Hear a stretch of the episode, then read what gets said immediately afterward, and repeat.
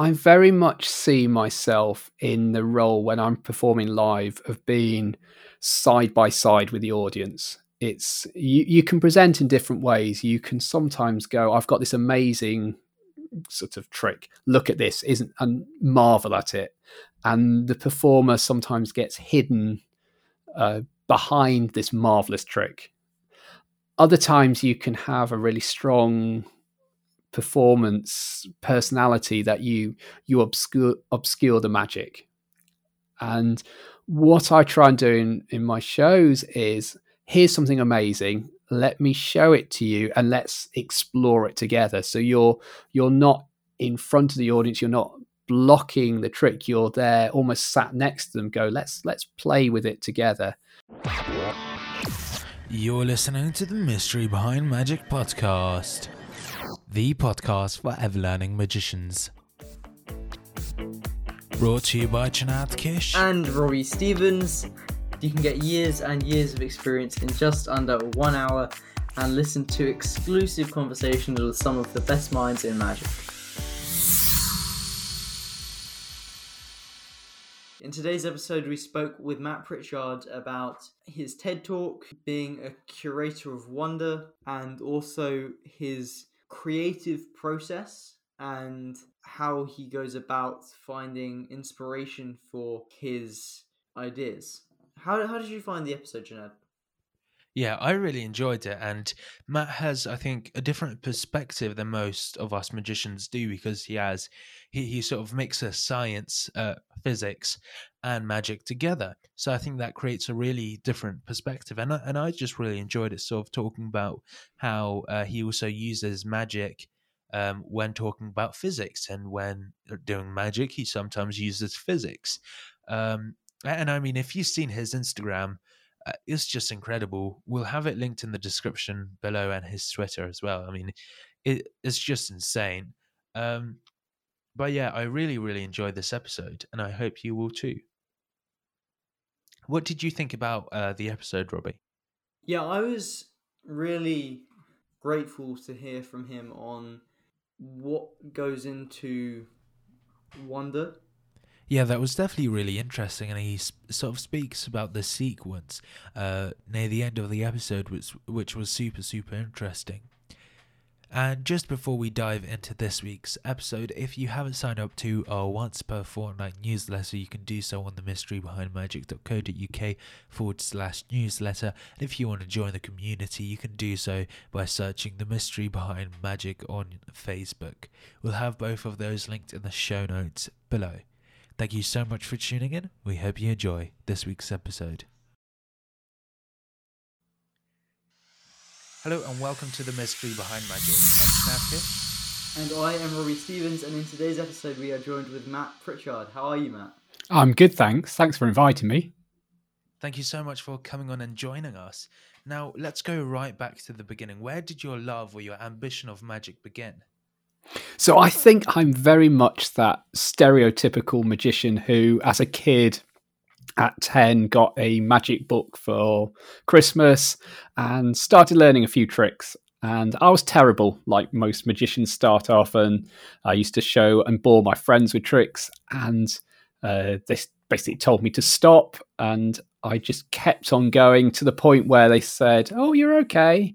And then later on in life they started actually encouraging me inviting me and then paying me to do magic. So i think for me the first love for magic is I just love the thinking behind it, and I love learning about the psychology. I love the the mathematics. I love uh, the the psychology. I love the craft work as well of building your own props. And I think it was much later in life that the performance side of magic I really started to enjoy as well.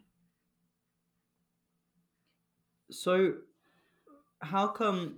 How would you say your kind of passion? For Magic change? Did it ever like the reasons for why you decided to get into Magic then kind of change? I guess I'll give an example of kind of how it might be what I'm thinking of. And so when I was like 10, I think the reason why I got into it was this kind of wonder. And then it, that changed as I grew up into kind of then seeing kind of the idea of just having independence and being able to show people tricks and then have independence from magic by being able to kind of create a source of income and kind of uh, I guess that'll change as well as I kind of grow older. Does that sort of make sense? It does. I think for me, my interest was always how things worked and and the figuring out of things. I actually weirdly uh, after I first got into magic with a few sort of card tricks, the thing that really captivated me was escapology and uh, the life of Houdini. And I, I, read as much about that as I could. And in fact, when I was 14 for Christmas, I got a straitjacket. And it's like, it's the weirdest uh, Christmas present a teenager probably gets is a straitjacket. And what I realized was, uh, I, I just always assumed straitjackets one size fits all and you just tighten the belts. And it just looked enormous on me. It's like I was wearing this big tent. And I think the real art to escapology is making the audience believe that you're truly tied up and there's no possible escape. And people looked at this scrawny little kid in a big tent of a straitjacket and thought, that's just, that wasn't that impossible. It wasn't that impressive. And I soon my interest in magic soon moved into uh, other worlds. And I think I, a lot of my teenage years was just exploring uh, manipulation, card tricks, mentalism, all the different branches of magic. And I think when you start off, you have to do that as well. I think you you gain a lot of experience by exploring the different areas and experimenting with different styles as well. So, how come you asked for a straight jacket for Christmas? Because it definitely hasn't been on my Christmas list. And uh, has it not? No. No. Yeah. Funnily enough. I think I well, I first got into escapology when uh, some friends at school had bought. excuse me. Listen. Start that again, shall we? I first got into escapology when some friends at school uh, got from the local shop like some handcuffs, really cheap handcuffs, and they used to have fun just chaining friends to radiators and running off and thinking it's hilarious. And what I discovered was with a little pin, you could pick the lock in it. And so once you can pick a lock, then you start thinking, well, what could I do with that? And it turned into a, a mini performance. And then when you go down that route, you realize you can't just buy escapology supplies from any shop. There's there's only really two places you can get that type of stuff, and one as a 14 year old kid you're not allowed into, and the other one was a magic shop. So uh, I, started sort of doing that, and as Houdini was my hero at the time, and he was almost most famous for that straitjacket escape. I thought, well, let's let's get one, and so Christmas was uh, Christmas was a year for that.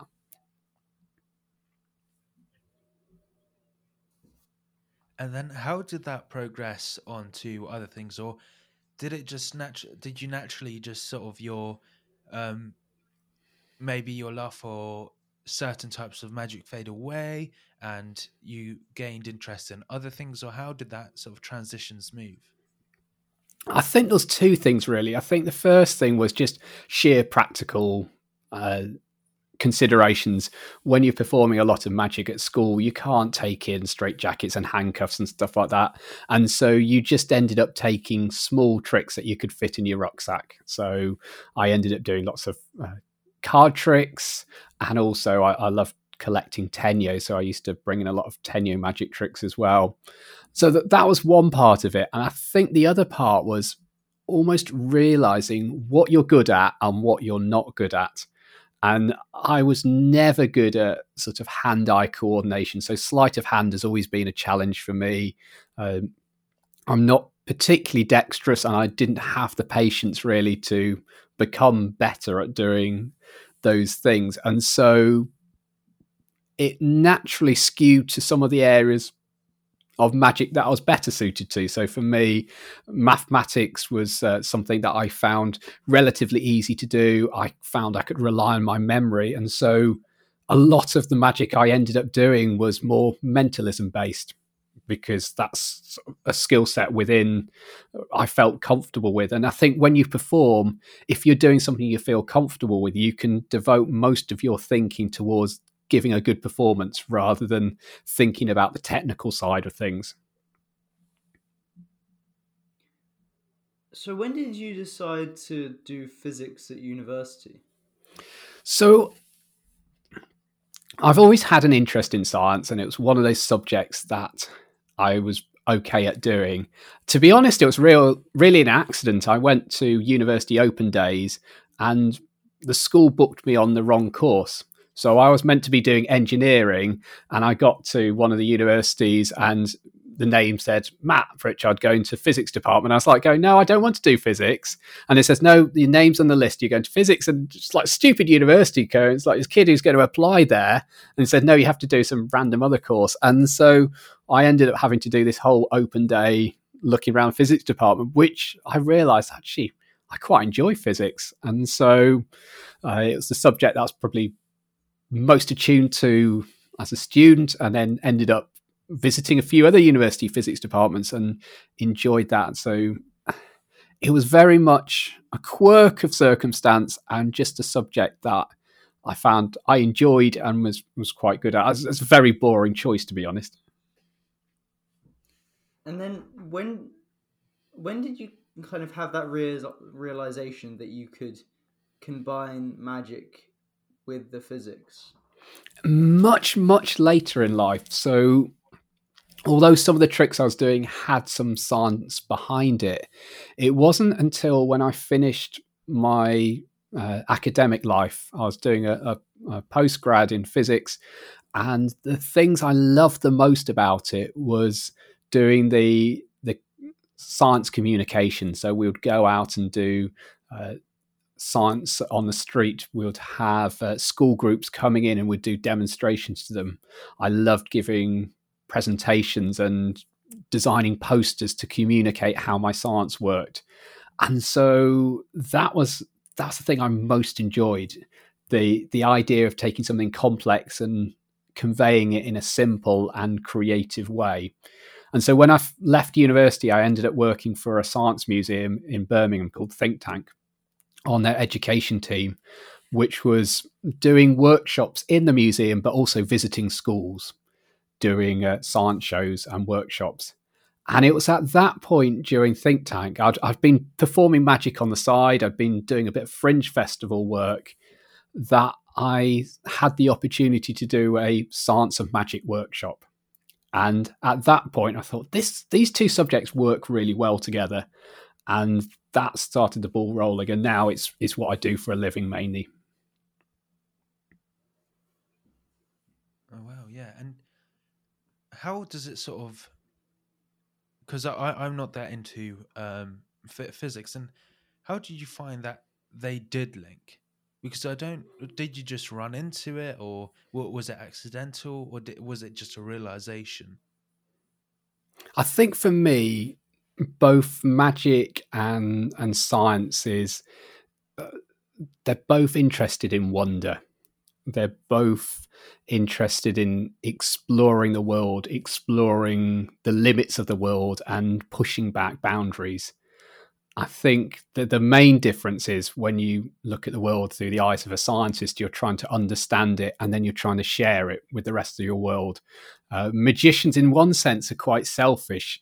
We try and understand how things work and then we keep that to ourselves and we don't reveal exactly what we're doing. But at the same time we still want to try and convey that the wonder the surprise the beauty the uh, new possibilities that the world world can have.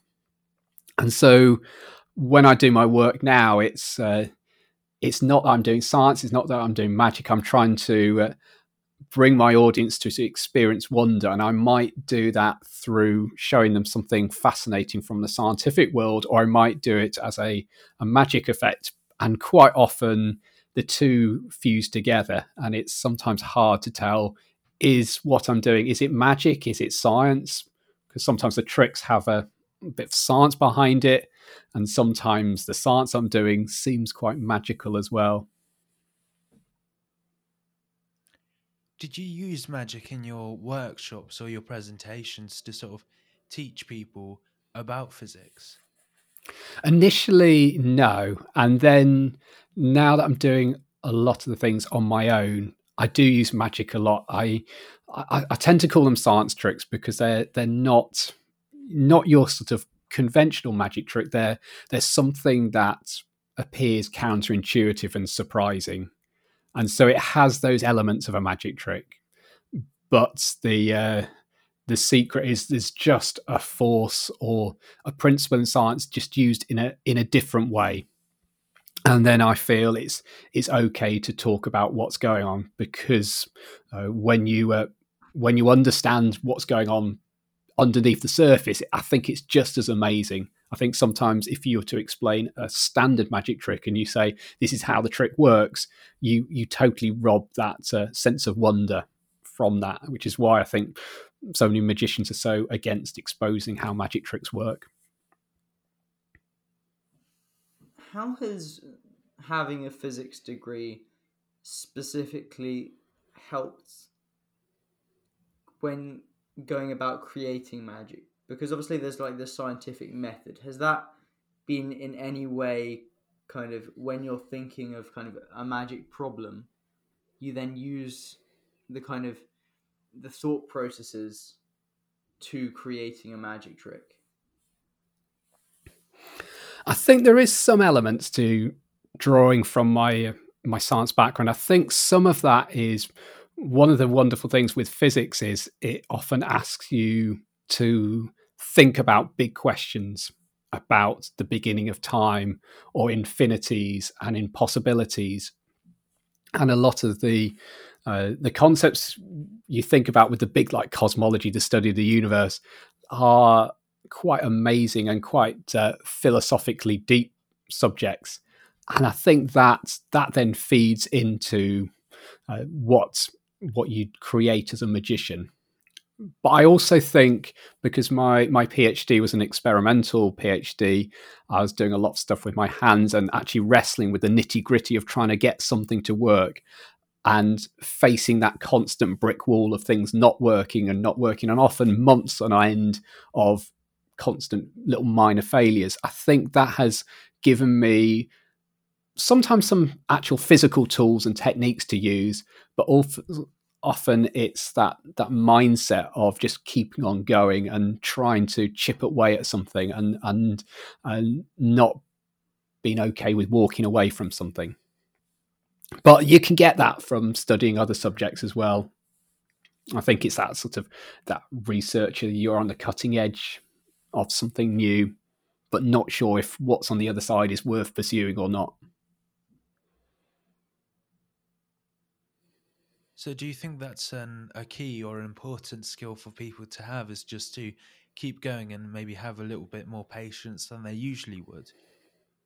I think so. I think that's something that definitely, as I've got older, I've become more comfortable with. I I'm naturally quite an impatient person in terms of wanting things to work and making quick decisions. And so I've got better at taking my time and, and not trying to rush things and not trying to give up straight away. But I think it also, when you've has, had past breakthroughs, when things have worked, when you felt like giving up and you kept on going, that that can give you confidence to keep on going. And I think it's even just in the last 18 months with lockdown of not having my usual avenues for going and working and performing i've been doing a lot more creating at home and constantly been thinking about things and that's uh, over the course of a week or a month and then you see the outcome of that after that period it's, it's, it's boosting my confidence in my own creative abilities as well that sort of leads on nicely to like a side thing I want to talk about. Um, so you're the science magician on Instagram. If um, some of some of our listeners may not have seen your work before, and the things you do on there, like Robbie and I were talking before, are just incredible. One of the things that like I was like, wow, that's what probably my favorite thing on there is um, the elephant vanishing with the uh, train train tracks, and I'm sure a lot of magicians have said that as well. And and like that is just incredible. And all of the things you post on there, I think, are just really incredible. Mixing science with magic, and it shows both, you know, your love for science and your love for magic as well. Where did that all sort of come from? Um, first of all, thank you. I've, I've had great fun creating these. I, part of it, like I said, came from lockdown and not having the the opportunity to perform, and then realised I can present in a different way through social media, through Twitter and Instagram, and have uh, conversations with my audience off the back of it, and uh, to meet new audiences. What you really see on my say for instance my instagram feed is just it's a journal of what i'm interested in and what i'm currently tinkering with and exploring and what you'll find is there's recurring themes a lot of it is to do with invisibility or making things camouflage and because the likes of instagram is a very visual medium a vanish or an appearance or a transformation is really what gets the most uh, impact, I think. And so I've just been sort of playing with that. And each time I've done something, I've got feedback from people, from friends, and also new friends who I've met through doing it. And they've said, Matt, it's great, but I spotted something. There was a little shadow there, or there's something else. And I look at it and go, I didn't know that. I didn't spot, I didn't notice that myself. And so the next time I've got that in the bank of my head and go, I'm going to make sure that mistake doesn't happen again. And it becomes a bit of a cat and mouse game of if you look back 18 months, you'll see some really badly made crafts. I've uh, I've learned a lot sort of technically of how to make things and film things, and so much of that has been getting that instant feedback from the audience and of learning from that and developing. And I think that's one of the real keys for why it's been such a, a fruitful period is that that rapid feedback and being being vulnerable and saying actually here's an idea. It's not quite there yet. What do you think? What could be better? And taking those suggestions on board and and improving. In regards to like you mentioning feedback is there any specific way that you decide to kind of note the the different things that you should do differently next time or is it more is it less ordered and just when you're then next creating a trick something from a previous trick that you did wrong might come to mind or are you doing it in any processed way where you're writing down, okay, next time I've got to do this and this, or is it just more kind of free flowing? I think definitely more free flowing. I I do have a notepad, and most of the things in my notepad is just ideas for wouldn't it be cool to be able to do this, and I I jot it down. Or here's a nice presentation. I've no idea how to do it, and then it just sits in my notepad for weeks, months, uh, sometimes years, and then I sort of thought, oh, I could use that. Or when you're trying to explore a method to do one trick, you realize this isn't going to work for this trick, but I think it might work for something in the future. So you you make it almost a mental note of going, oh, I could use that, and again. And I think as you you grow these little tips and techniques and and so much of what I've learned hasn't been so much magical methods it's more been how to uh, how to make a really invisible, let's say, trapdoor, or how to uh, hide shadows. It's those. Uh, it's I, I, joke often that it's like a grand illusion on a, a micro scale. So what I'm really doing is I'm in my office filming these uh, tricks. I'm rediscovering what stage illusionists must have known like 200 years ago and I'm just learning for the first time myself how to do it and how to capture it on this on this small scale. But we we're, talking about just before we hit the record button that you, you notice my office and it's full of boxes and things, and so much of my space around me is filled both with things that make me go wow, objects of wonder, things that inspire me and I will take them down and play with them. But also, I've got boxes of failures, things that haven't quite worked, and it, it pains me to throw them out because I put time into it. And it also pains me to think, well, maybe if I had a little insight, I could get this to work. And so sometimes what I'll do is I'll get one of these boxes of failures down, dump it on the desk, and have another attempt at trying to solve those problems. And, and sometimes they work and sometimes they don't. But uh, it's, uh, I think it's, we shouldn't be scared of making mistakes and failing. It's, it's what we do with them afterwards. What do you think the biggest challenges are of making you know almost grand illusions you know something small that could you know fit on your desk i think most of your times in filming that? Or like what's the biggest challenge you've run into and not necessarily thought it would be a challenge? I think often i'm surprised by how a video is received I will sometimes spend weeks working on something and it'll get an okay response. And then other times I'll do something and it gets an amazing response. And I've been like looking at and going, what is it about it? And then realize that in essence, what's made the success is I've I've created a mini story. So it's not just here's something cool here's a very short story in the space. It might just have been in 15 seconds.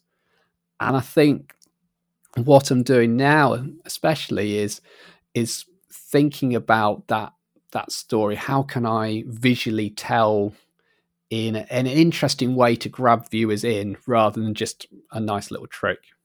And so the the one I've done recently, which uh, took far far too long, was a recreation of David Copperfield's Bermuda Triangle illusion, where Richard Young had uh, challenged me to say, "Oh, why didn't you take one of David Copperfield's iconic illusions and recreate it in miniature, but also reimagine it? So don't do it." in a way that David did it, but do it in a way that should fool everyone, including uh, David himself, if you watch back his own illusion that's that's a massive challenge. I, I first go, yeah, I'm up for that, and then just realize this is so hard. It's it's so hard. Uh, not just working with water, not just angles and everything else, but also taking another person's creation, another person's story, and then trying to make put your own stamp on it as well. And I, I, I kept on hitting my head against the wall, going, I I want to take it in a different direction, but I can't because I have to come back to the story that had already been told and I had to reimagine. What do you do when you're stuck on something like that? Because that seems like just you kind of presenting that grand vision. I would have no clue where at all to begin. And I guess obviously reading and kind of being more knowledgeable will help. But when you do reach a point where you don't know what to do. Are there any specific things which then you might try to overcome that obstacle?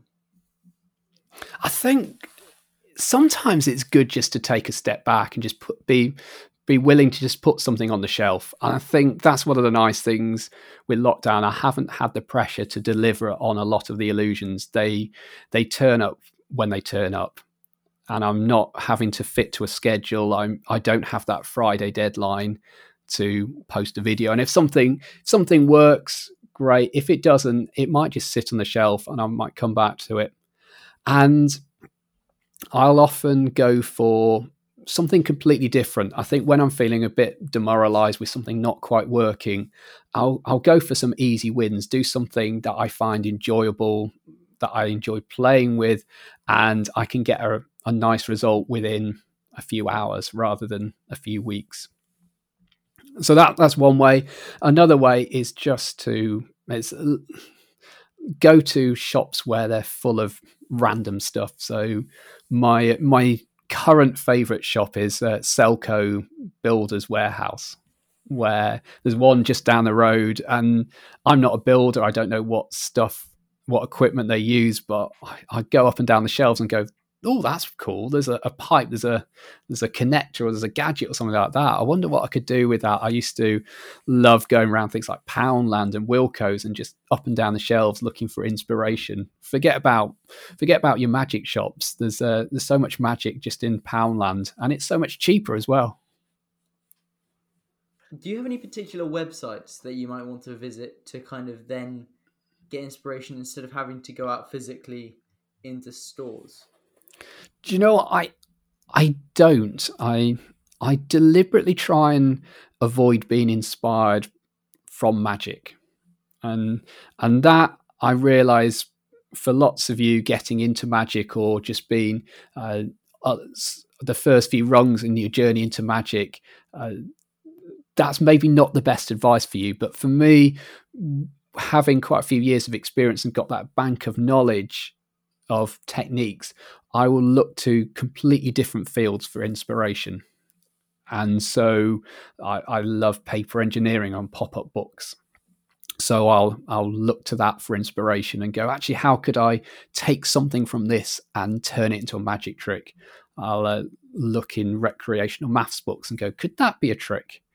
And so that's where my inspiration mainly comes from, from outside of magic. And and part of that is because I want to be doing things that's original. And I think if you get your inspiration from other magicians' work, then you often, even if it's subconsciously, you you often end up copying what they're doing.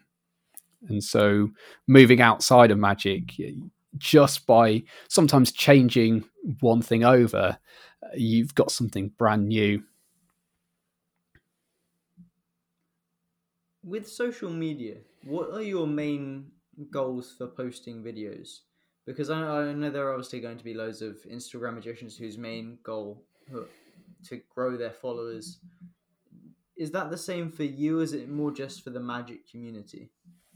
Do you know what? I've got no goals at all with. i am not very good in terms of strategy for social media. To be honest, one of my goals is just to try and understand what makes a video successful.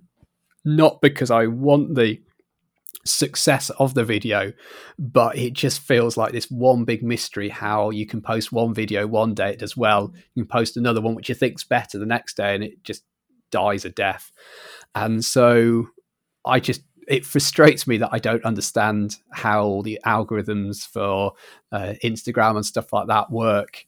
And so that's, to be honest, that's a big motivation for doing it, of just trying to get my head around it. I think uh, I'll never will. I think uh, so many other people are trying to understand it. I think what I've loved though of posting videos is just I've had people contact me who as as a teenage magician, they were my heroes. I'd got their books on the shelves, and then suddenly they're messaging me and say, "Oh, I just saw your Vanishing Elephant. Loved it. Don't know how it works." And you just go, "Wow, wow!" I'm sort of like I'm getting to chat with so and so who's like, "I've got three books of yours on the shelf," and then it's that's a goal in itself, just to open up conversations with with other people and, and like I said earlier, uh, some of it was just I I lost the ability to perform in person for many months.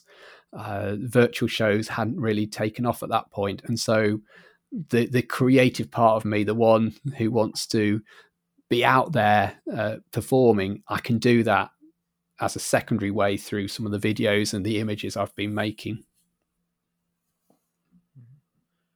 You said you don't really have a goal for social media, but where do you sort of see yourself or, or what do you see yourself doing with it just the same sort of content or are you looking to move into maybe another style or something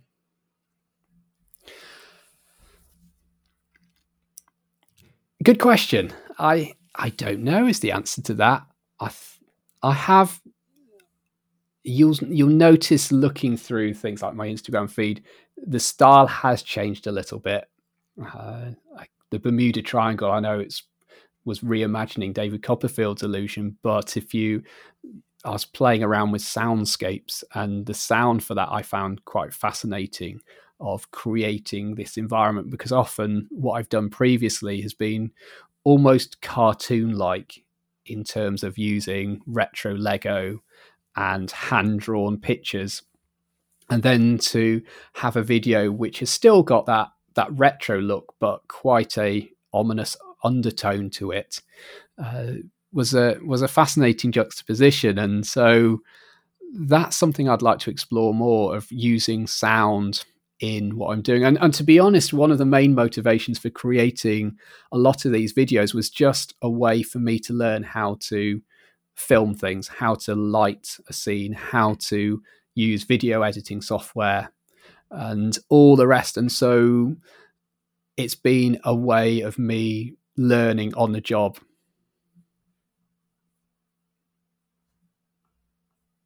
What so with like um, recording the videos, setting it up with lighting, for example, and then editing it? Which part of that did you find the most sort of challenging, and how did you overcome that? I think, to be honest, the uh, I joke with the optical illusions. Shadows are my nemesis, and so I've learned a lot about lighting, and I'm still learning how to light a scene. And uh, Evan's little comments. There was a, a, guy who I met again on uh, uh, Instagram who was a film camera operator, and he says, Have you got like something white you can bounce the light off? And it's like, Well, I've got white ceiling. He goes, Perfect. And so then I, rather than shining the light directly on the scenes, I bounce it off the ceiling. And it's just amazing what you can do with stuff. And I wouldn't know that because I'm just having to discover everything afresh myself without having the training.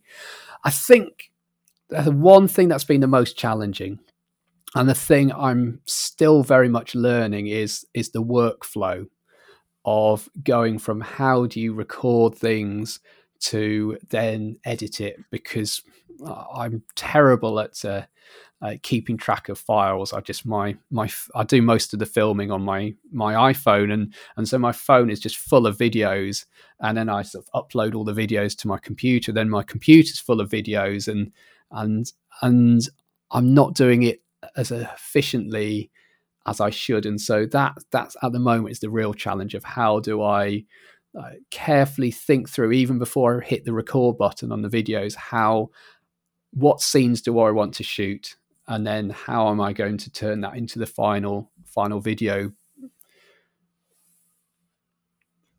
what illusions when because obviously there's been a main focus on posting videos on social media do you do any science based similar illusions in real person that you like to work on? Yeah, so so yes and no is the answer.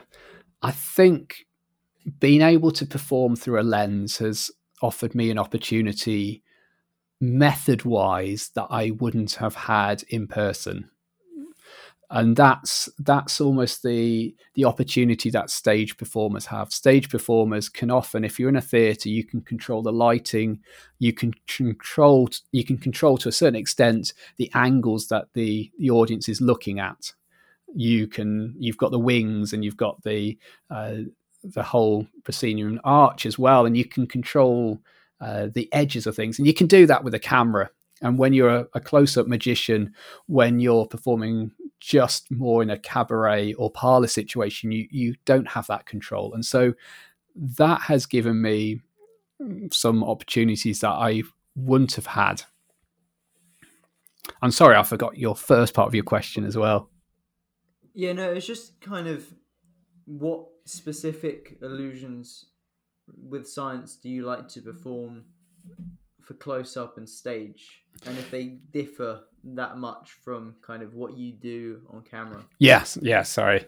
So some of the things that I do, I would never perform live. The advantage is when I'm doing presentations, I've got the video that I can put in into a PowerPoint presentation. However, there's things that I have developed that I do live, and I've had a lot of fun now that in-person events have started up again to be able to learn how to present them live rather than just on camera. So, one of the things I've been doing over the last probably four or five years, it's been developing, and then it suddenly took a, a really steep learning curve. This last year is is a version of, of balancing objects. So, I started off learning I could. This is a well known science stunt where you can balance a can on a, a crazy angle And then I was playing around in a, a school hall one day and realized I could balance the can on the lid of a bottle. And then many months later, thought oh, I could balance something on the edge of the can. And then it starts becoming a sculpture. And at a similar time, Joshua Jay put out his trick balance as well. And it sort of has a similar sort of look to that. Uh, now, I know from my own version, it's all done with uh, science, it's all uh, balance points, it's all sort of center of mass. And so I've been creating fairly elaborate sculptures from household objects. And then i've been putting that in front of an audience live. And that there's a real element of drama to that partly because i don't know if if it's going to work myself. I know i can get it to work on my own without the pressure but can you do it in front of an audience i, I remember an earlier iteration i was performing at the magic circle doing a lecture and i was i was present, presenting that towards the end and it was really, really hard work. You, some of you would be members, you'd probably be able to track down the video. It took probably three times longer than it would do normally. And things just kept on falling off. And it was only afterwards that I realized the reason for this the, the magic circle stage has got quite a rake to it, which means it, it tips down quite a bit. And so I stood there on stage with a table, which I didn't know was tipping towards the audience. I was trying to balance stuff and everything was just rolling off. And afterwards suddenly looked at the stage and go, hang about, that's why it didn't balance. Oh, and then you, at that point, you make a mental note of going, right, that's a mistake. That's never going to happen again. So what can I do to prevent that? And, and that's that's the beauty of doing live shows is you can learn and you can iterate and you can improve that way. When you just do a one-off video, you've got in the can and you don't have that same same learning experience. do you think you know because while filming something you know has its advantages. It's also got some disadvantages as well. Obviously i think one of the main ones is spectators can't examine the objects. So it also comes with some disadvantages. Do you think that's a biggest disadvantage or do you think there's any other ones um, that you're like okay so how do i get around this? I think one of the main advantages is when you're doing live work is it becomes a happening. The you and the audience are doing something brand new for the first time, and that's something you never get get on video. I think uh, whenever you watch something on video, there's always that suspicion that things are gimmicked in some way, that there's some sneaky editing going on or some camera trickery. And when you see it live, a lot of those those immediate methods that spring to mind have just been eliminated. Hmm. I think the disadvantage with live stuff eh, though is often the distance and often what you can see when it's on video you can get really close and crisp images and uh, you can frame it nicely and you can then play it back and you can sometimes show it in slow motion as well. And so it's it's it's a trade off. But I think I, given the choice, I'd definitely go live over over a camera. I think there's just so much energy you get from a live performance. You're you've kind of you've got the title curator of wonder, and I was I was thinking, does that posting videos online would you say it's less likely that when people are watching it, they'll feel that wonder where if you performed magic on stage or close up, you'd actually have a higher probability of making someone feel that kind of sense of astonishment? Yeah, so I think I very much see myself in the role when I'm performing live of being side by side with the audience. It's you, you can present in different ways. You can sometimes go, I've got this amazing sort of trick. Look at this, isn't and marvel at it. And the performer sometimes gets hidden uh, behind this marvelous trick. Other times you can have a really strong performance personality that you you obscure obscure the magic. And what i try and do in, in my shows is here's something amazing let me show it to you and let's explore it together. So you're you're not in front of the audience you're not blocking the trick you're there almost sat next to them go let's let's play with it together. And so i hope in doing that they they get to have that wonder experience. And they also get to see my reaction because i only put stuff in the show that i find fascinating and marvelous myself. And, and you see like, i'm not a natural smiler in any ways but you see over the course of an hour show my sort of smile getting bigger and bigger and i get faster and faster and probably my uh, pitch gets higher and higher as well as i talk about these because it's just genuinely interesting to me Yeah. Uh, how how how have you kind of realize come to that realization of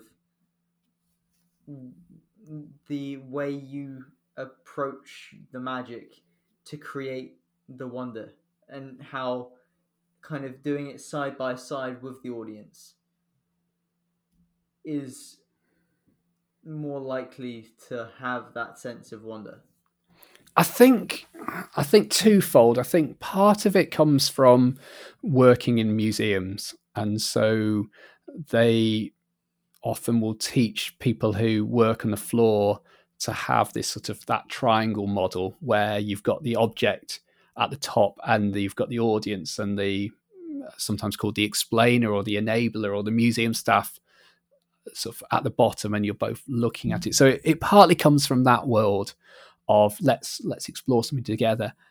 It also comes about when I was doing a lot of fringe theatre in the early 2000s. I performed as a character called Johnny Facade, which was the, the shows were very much a mix of uh, magic, mentalism, and multimedia. So it's very much a surreal lecture where I'll be talking about how can you predict the future, and I'll use magic tricks to support that claim, or I'll be talking about one year I did a show about nothing and just thought, wouldn't it be funny just to talk about nothing for an hour? And then that ended up being quite a sciencey show talking about black holes and teleportation and quantum physics and having some tricks there with teleporting an egg from the stage to somewhere else in the the city center and because i had this character that was doing surreal lectures there was a very it was almost like a for those in the UK listening, we've got a character uh, called Alan Partridge, who is this sort of somewhat geeky, somewhat desperate for attention, totally socially unaware character. And the character I performed incredibly badly on stage was a bit like that of geeky, unaware, and and it, it wasn't me and i think the audiences totally saw through this two-dimensional character i was trying to portray. And i one year i got a review which at the time was a i thought was a terrible review. It basically said matt pritchard's a nice guy.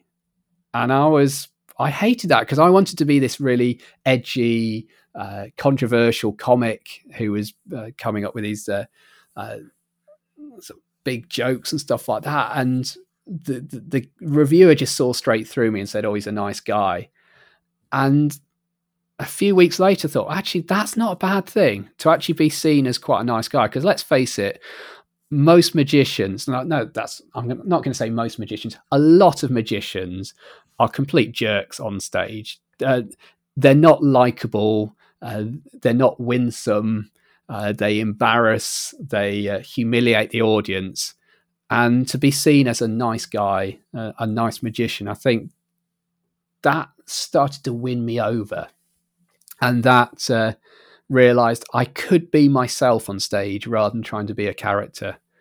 And the more more I was being myself, the more I was putting my own interests into what I was presenting and performing.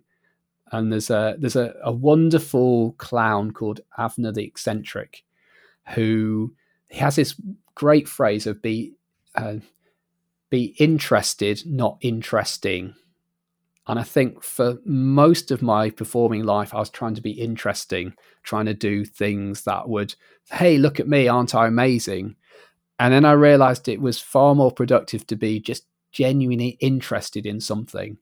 And if you, you if you ever see someone talk or perform something that they're interested in, there's there's a new level of uh, performance that goes on when it's it, it becomes genuine and you've got that authenticity as well. And I think once I'd realized that, once I became comfortable being myself and sharing my own thinking and not not caring so much what other people thought, I think that uh, that really helped share the wonder as well. Yeah, absolutely. And sort of um, moving on a little, you uh, did a TED talk. How did that sort of uh, come about? So that initially, so I, this was TEDx Brum, and I think like so many speakers at the time, he sort of had a dream of doing like those TED talks, and, and I just emailed them and said, "Hey, can I do a talk?" and didn't hear anything, and then about six months later, I got an email out of the blue saying, Hey, thanks for your email. We get hundreds of people like you saying, Could you come and do a talk? So, what we're going to do, we're going to do an open audition. You've got 60 seconds.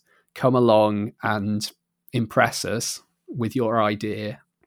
If you if we like you, we'll put you on stage with the other speakers and performers that we've already chosen. So it was a TEDx Brum is very much a curated event, and so they have a theme and they pick people that fit that as opposed to it's just a free for all. So that was that was scary. Like you've got sixty seconds to try and impress. Uh, impress the judges effectively it's it's very much like an X Factor Britain's Got Talent type of setup, and then you think, well, what could I do in that?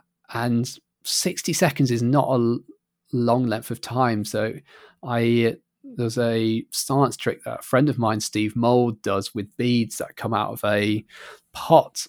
And I thought, oh, I could do that straight away. That would grab their attention because it's always great to first off grab their attention, get them curious. And I was doing it and then realized, right, that's 15 seconds doing just that one thing. And I've, I've now got 45 seconds left.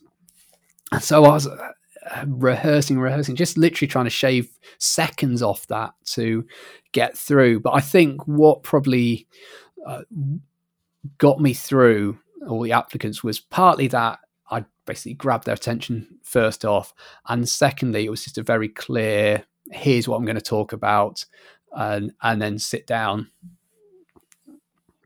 But the, the whole topic of the the TEDx talk was all about how we often jump from a wow moment to how does it work moment.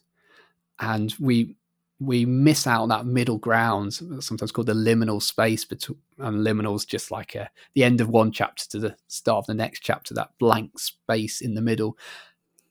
There's something really interesting that happens between a wow and a how and and can we and i think that's where wonder often lives. How can we put more of that into our lives It's interesting you say that because I, I was performing a trick recently, and it was one of these ace cutting routines, and you could see that there was utter kind of amazement for maybe like four five seconds, and then it went to, hmm, I wonder how you did that. Would you say that there's any way to? What would you say are the best ways to prolong that sense of wow and do you think it is there any way that we can get rid of the how is that done? Or do you think we don't have to do any of that? I think some of it comes down to how how you present it, how you frame it, how you come across as a performer. I think often magicians can set it up very much as a I'm I'm cleverer than you, uh, aren't I amazing? And as soon as you do that, that can put a lot of people's backs up, and they can be going right. We're going to try and catch the magician out. We're going to try and sort of pull that rug under his feet or her feet. And I think that that comes back to what we are saying earlier about being next to them and and sharing the experience rather than trying to just shove it down their throats. So I think when you when you have a whether it's explicitly or implicitly a challenge environment, that can get people thinking, "Oh, how does it work?" Uh, I think sometimes magicians can frame a trick as a puzzle as well, and of I go, "Well, try and figure this out." And as soon as you say it's a puzzle, try and figure it out, then they're going to try and figure it out. I think with ace cutting routines, especially, the first time you get a surprise, don't you? And the second time is you sort of a bit, you're forearmed, you know what's going to happen next. And when you know what's going to happen next, you're going to try and figure it out. And it's one of the reasons why in all the, the kids' magic books, it says never repeat a, a trick twice unless you can really sort of fool them the second and third time with perhaps a, perhaps a different way of doing that. I think also if you just stop a trick, then they're going to have as an audience have time to think about oh what what has just happened how did it work whereas if you can use the trick as a springboard either to something new so they don't have that time to think about it or you can uh, get them thinking maybe on a higher plane than just the mechanics of the trick. So you often see magicians will try and put some a story or, or bigger meaning into what they're doing, and and when you're doing that, the the trick supports the the story or the meaning, and so that the thinking's about that bigger stuff rather than the the, the trick itself. And so those those are maybe a few things to think about moving moving away from the how. I have this phrase "wow, how now," hmm. where you what's the wow what's the amazing thing? How does it work? Now what could i do with it? Now i wonder what if. And when i'm performing as a magician exclusively i try and minimize that how that middle ground and sort of go wow to now leaving out the the, the how stage. Yeah, that makes a lot of sense, and especially uh, uh all, all of that. It's incredible, but the first part really does make sense because a lot of people do put themselves almost at a higher rank, um, because after all, we do know more uh, about you know, especially the trick than our audience. But if we really show that and almost playing that too much, they, I feel like instinct instinctively will want to go, all right, how do I how do I prove that I'm better or I know what they're doing. Instead of, as you said, if if you go on the same sort of level as them and then act almost as part of the audience, then they don't feel the need to prove you wrong effectively. Yeah. And I think sometimes we we do those sucker type effects where we come across as almost lower status than our audience of going, oh look, we're a bit incompetent, we've made a mistake, and the audience then starts feeling sorry for us, and then suddenly we swing it round and go, "Ha ha, got you," and that that can be some horrible dynamics going on of you're you're really manipulating uh, the audience thinking as well, and and you can come across again like as a real jerk when you sort of do that of uh, playing playing with the audience's uh, expectations and, and views of who you are what are the best ways to approach those kind of sucker tricks? Would you just advise against it, or are there any approaches where you've got the audience on their your side, so then it's more of a you're kind of doing it with them, and so it's kind of when you kind of be like, ah, I've got you. It's then they still feel on your side. Is there any way to do that? I think some of the masters of this are jugglers. When you look at an expert juggler who uh, the real uh, one of the real challenges you have as a juggler is to make what you're doing seem seem hard. Now, don't get me wrong, juggling is ridiculously hard and you've got an incredibly high skill set, but to uh, put on a real show, you you need to come across as being a little bit fallible. You you need to make it seem like you you can drop the balls and there is the opportunity for things to go horribly wrong. And there is an element of a sucker trick to a juggling routine where you think, oh, is it gone wrong? And then suddenly the uh, the juggler has triumphed. But then uh, when you're in the audience, you're totally on the juggler's side. You want them to succeed, and it's uh, it's never mm. failure's never at the expense of the audience. It's always at the expense of the the performer. And I think that that's one way of one way of viewing things. I think often sucker tricks are at the expense of the volunteer or the audience. And if you can flip it round, and so it's more at the expense of the performer, they're the person who's going to lose out as opposed to the audience. I think we ha- we have such a reputation of treating our specta- spectators horribly that uh, you see people going to magic shows and they always want to sit on the back row because they never want to be picked by a magician, and that's that's that's that's horrible, isn't it? That uh, magicians have that reputation that you're going to be picked on and ridiculed. Uh, it's very rare I get to see magicians have a spectator on stage and the spectator is made to look amazing, made to feel wonderful. And I think the performers who do that well are the successful performers as well. Yeah, absolutely. And that's a great note to end the podcast. Thank you so much, Matt, for coming on. And yeah, we can move on to the quick fire round questions.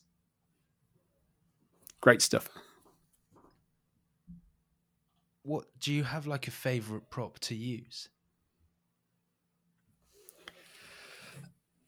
I love my sponge carrot. I don't know if I need to support that at all.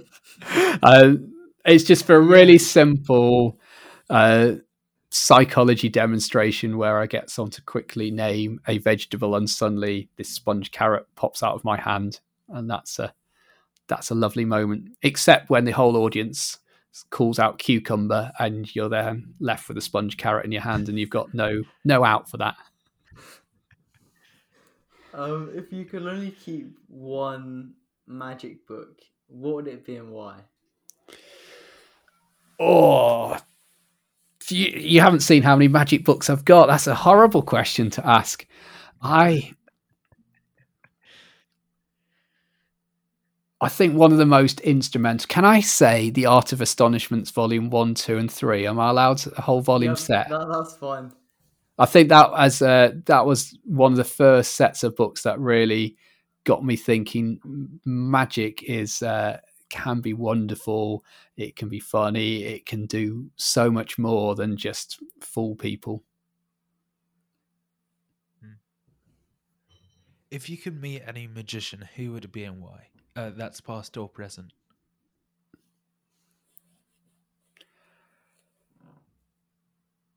Oh, I'm not very good at this rapid fire stuff, am I? I would love to have a chat with Derren Brown. Not so much talking about the magic and mentalism, but I think uh, his uh, his approach, how he fuses drama, how he fuses meaning into his performances is is world class.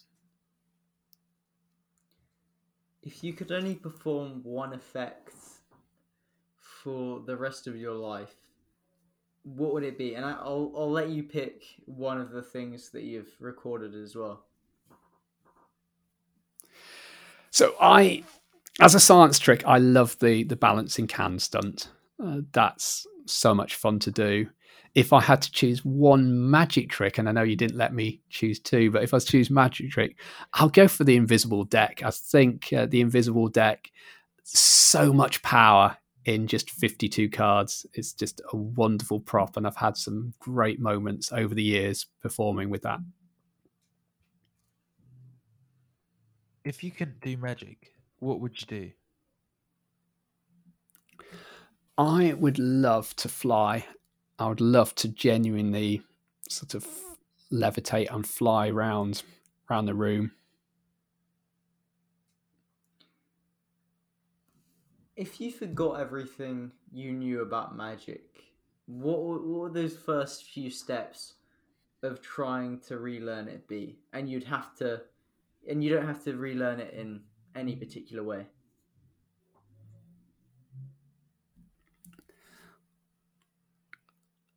I think the thing that has taken the longest to learn and the thing that would be really helpful to know from day one is to just have confidence in the magic that you're doing. I think if you really believe in what you're doing, you can take a trick up multiple levels. If you couldn't do anything you're doing right now, what do you think you would be doing? Sorry, I didn't catch all of it. If I could do anything that I'm doing now or could do anything else. Yeah, yeah. So if you couldn't be doing any er, anything you're doing now, what would it be? I would. I've always dreamt of being an architect. I'd love to design really impressive, impractical buildings. What's a piece of advice you have for magicians, please?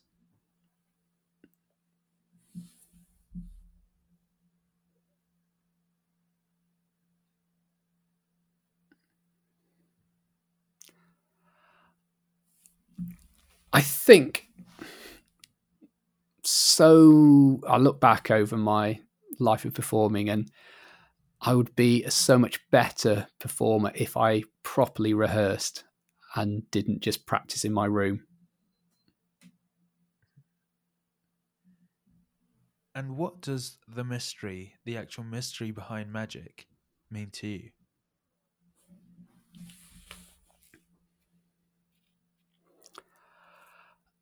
I think the mystery is there's so much more there than we think. That's amazing. Thank you so much, Matt, for coming on the podcast. We really appreciate it. And honestly, thank thank, you. you. so much for sharing everything you, you did. It was so interesting. Oh, thank you. Thanks for having me. It's been a great chat and some wonderful questions as well that I'd never considered and probably will sort of uh, midnight tonight think, oh, I could have come up with a better answer. Thank. I'll probably get the prize for the slowest rapid fire questions, don't I? No, no, I think we've had some longer ones. We we should time them actually and put them on a scoreboard. That would be a fun idea. Thank you so much. Oh, it'd be great. Yeah. Start after I've been on, though. Yeah. Thank you.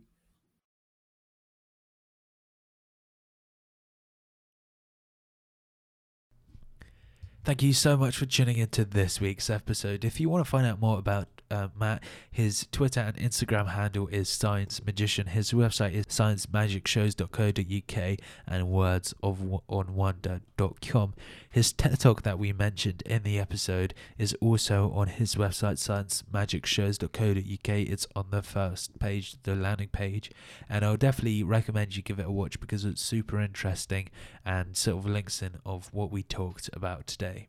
Thank you so much for tuning in to this week's episode, and we hope to see you next time.